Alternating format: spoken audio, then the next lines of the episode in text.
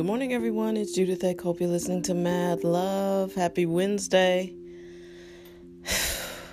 what are we going to do? I have had a tough emotional week. I'm not really sure why.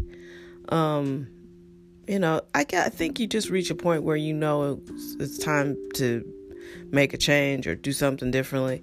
And I feel like that's happening in multiple areas of my life. And, you know, I just got to work it out in the meantime, I still have to get up and go to work. I still have to take care of people. I st- there's still things that I have to do. You know, when you're young, you always think, "Oh, I'm going to have all this time and life is going to slow down while I, you know, figure it all out." It just never does. It never stops. So you have to be um, you have to keep making moves even when you'd like to just take a break. So I think that's probably like one of the bigger challenges as an adult um, and plus, nobody teaches you shit that will help you be an adult. You know, you're so busy learning math and English, which, okay, basic math definitely has its place in life. But a lot of times, you know, it's like, could you also put in a class that has something to do with, like, you know, life and figuring things out and, you know, coping? That's why all these people on YouTube and, and podcasts, you know, that's why people are flocking to the motivational people, you know, like a Gary Vee, who is the reason why I'm doing this podcast in the first place, uh, Tony Robbins, uh, Ed Mylett, um, the list goes on and on. You can find Tom Bilyeu, you can find them all over YouTube with hundreds of thousands of views because people are just craving this kind of knowledge. Like, how do I do this thing called living and how can I be great at it? You know? And it's important to be great at things, I think. And living a life is is challenging because the way we've constructed our society is the best way to live your best life is to have a little money. You need a little bread, you know, to make things happen. And uh, you know, it's hard, especially now because people are so hijacked in their thinking. It's like you feel like you have to have a hundred million dollars to be wealthy. Um, when in reality, most people, I think the study I read says most people feel wealthy if they can make $75,000 a year. They feel comfortable and able to pay all their bills and stuff. And that's all people really want is to pay all their bills. But as long as, you know, you keep bleeding the public school system and we're just not giving everybody a shot at getting 75. The jobs are out there. That's such a myth. If you know how to do anything with a computer, code, uh, all those jobs are open. I don't even know what they do front end developer, back end developer. All those jobs are out there. I see them all the time. You can work from home, you can make a ton of cash. And it's like, you know, we're just undereducating our kids for the jobs that are available. That will be the majority of the jobs in the future. And it's like, come on we know what the problems are, and yet no one's interested in really fixing them. That's why I get frustrated with uh, people talking about they're going to reform things. It's like, you know, first of all, you need to fully understand what the issues are before you can fix them. And then when you go to fix them, like really fix them, fix them, don't break them even further. I don't, I just don't understand. I really don't get it. I was thinking about some of the jobs I've had. You know, it's interesting. like I told you guys yesterday, I, I blind pitched a Hollywood legend. What's funny is I had to go back into my brain way, way back, way back. And about this time, uh, the summer of 1990, I was in LA.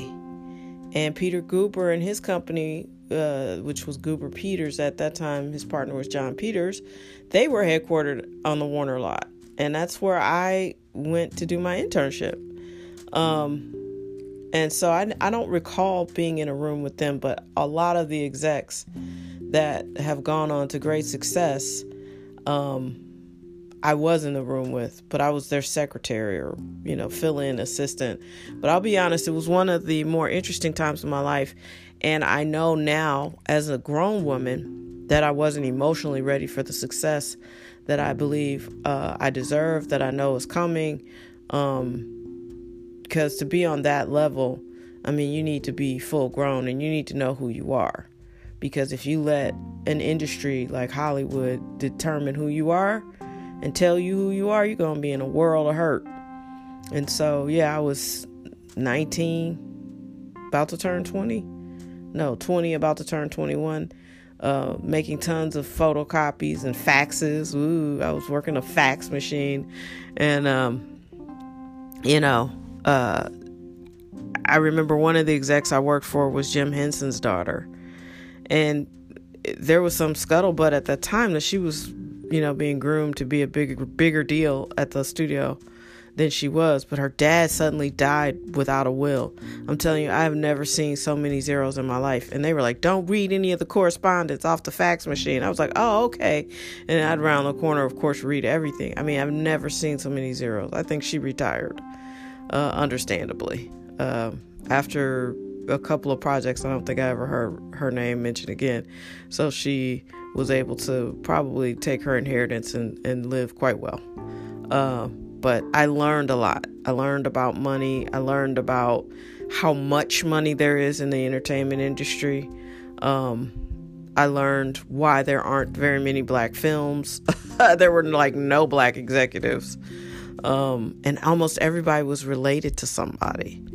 Uh, that was interesting. So there was Courtenay Valenti, who was Jack Valenti's daughter. And at that time, Jack Valenti ran the MPAA and, and was very powerful.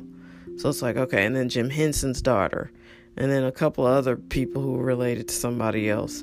And then you just had people who were standouts. I did meet Benny Medina, uh, who who I was one of the first people to see Fresh Prince of Bel Air. Uh, they had it was like one of my last days at work and me and another intern we were like please let us watch you know the new shows. And the, she didn't really want us to do it you know. She was like you should be working. And we are like come on dude. I'm going back to college. So let me watch this tv show. And i remember really enjoying it. I uh, i was one of the first people to see the fresh prince of bel air and uh nobody was watching us watch it, so I don't think they cared what I thought, but I did think it was funny. So I've had an interesting life. You know, I can't complain. I was really young, uh, and young enough to know that I wasn't ready to be successful on that level. Um, because they're vultures, baby. They're coming for your throat, protect your neck. I mean, they want to make money with you, but they will use you and throw you on the side of the road keep it moving. And I was so naive. I was just so young. I thought everything was about being talented. And there is a part of it that is, you know, dedicated to being talented. Like it's reserved for talent. But the other part of it is hustle and savvy and not letting nobody get one over on you. And I was really young. So, and naive. And girls are at an extra disadvantage because we're never encouraged to be cutthroat. We're never encouraged to stand up for ourselves.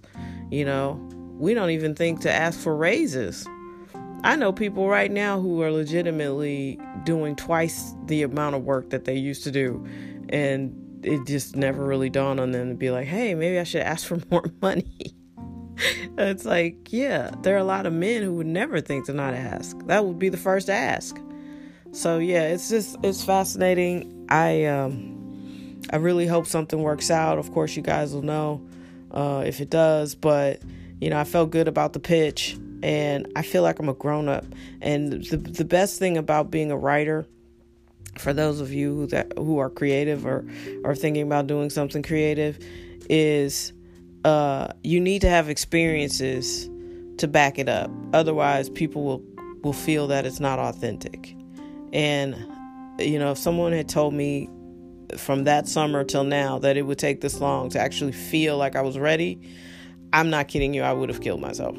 I just would not have been able to conceive waiting this long. But now that I have, uh, it's cool. I'm ready. I really am. I'm. I feel ready. I feel prepared. My company, I bring value to the table that I couldn't have brought when I was 20. And I think for some reason we live in a society where everybody worships uh, the youth, but youth really is wasted on the young. And look at all the people who hit it big at 20, 21 and either didn't make it um, whether literally or figuratively. Like they had one hit and you never heard from them, or they were on one TV show and they disappeared after being the it person for three years. You know what I mean? Like we live in a society that worships um, people until they don't. You know, it's strange. Uh, and we have a project called Fame Machine that is really all about that. So uh, the Cobra Manifest produced a record probably two years ago. Actually, it was supposed to be out three years ago, but it wound up coming out three years ago, and um, that's a story for another day. And uh, that's what it's all about. It's about driving to California, getting your dreams kicked off, uh, becoming successful, and then almost losing your life because you weren't really emotionally prepared to be successful. And uh, how many of us can be? It's not like there's a class on it. so, yeah, the fame machine is pretty much about what I, I avoided a fame machine. Not that I was close to getting famous, but had I been a different person, had I been more gregarious and outgoing and uh, trying to make connections outside of just being a great writer, and I could have gone down some really dark paths. Yeah, hashtag me too, but it didn't happen for me that way mainly because God is watching over me. There's a hedge of protection because you get out there and you do get desperate and you do feel like, man, I could just if I just did this one thing, you know, you know, I I could make it. If I just, you know, basically suck this one dude off, I might get a, a deal. You know, and look at the countless numbers of people who probably did things like that and didn't get a record deal or didn't get a film deal. You know, like it's that kind of business. It's greasy. And you've got to find people who are honest and upright and will do what they say. So that's a big pitch for me and my company, which is I'm going to pay you what you're supposed to be paid. I'm not going to let anybody do harm to you. And we're going to, you know, be successful together. Um, and I don't know if that means anything to the people I've told that to, but uh, I, I, it, it means everything to me. You will not come in harm's way on my set. You will not be in harm's way in my studios. Like, I'm going to look out for you. And if something happens to you, you tell me and it will be fixed because that's who I am. And that's who I would have wanted to be with me when I was 19, 20 out there with these vultures, man. And they are vultures. Um, and I'm good with it. Just pay me my money. I know who you are. I respect you. I'm a fan. But pay me my money and respect my boundaries. And we'll be all good. We'll just meet at the bank. We'll just meet at the bank.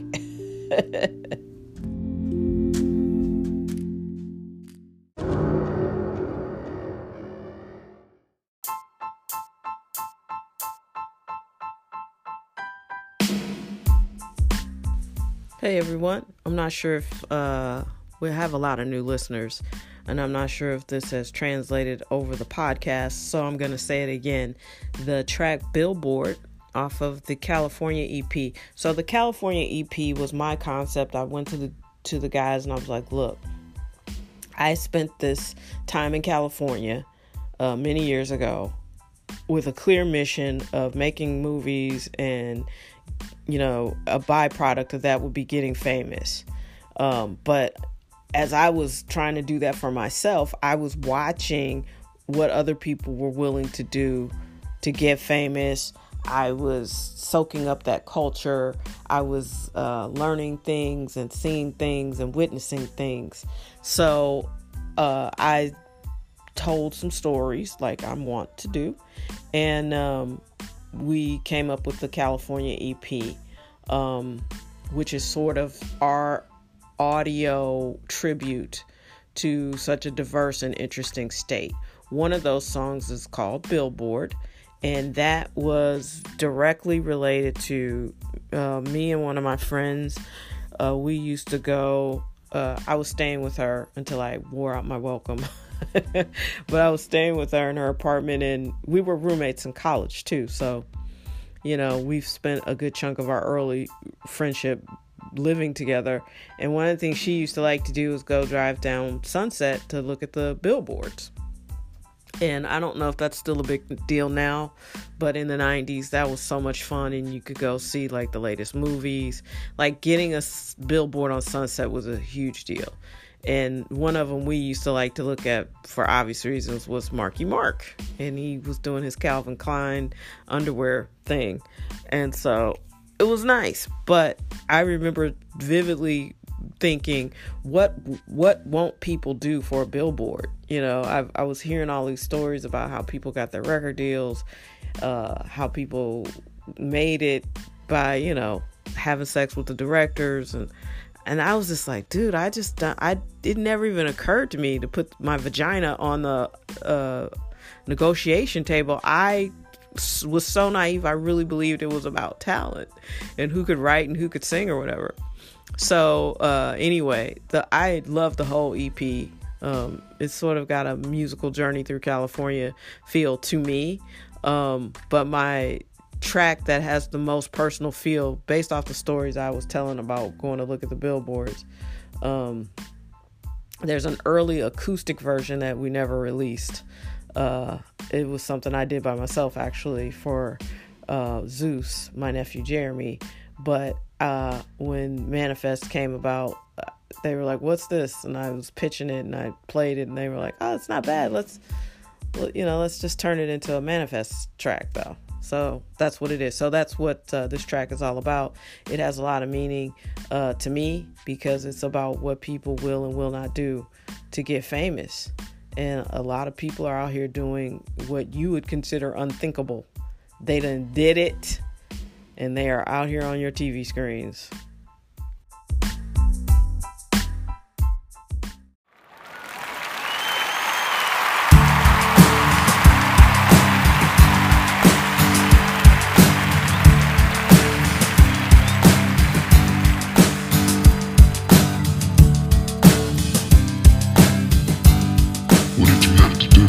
What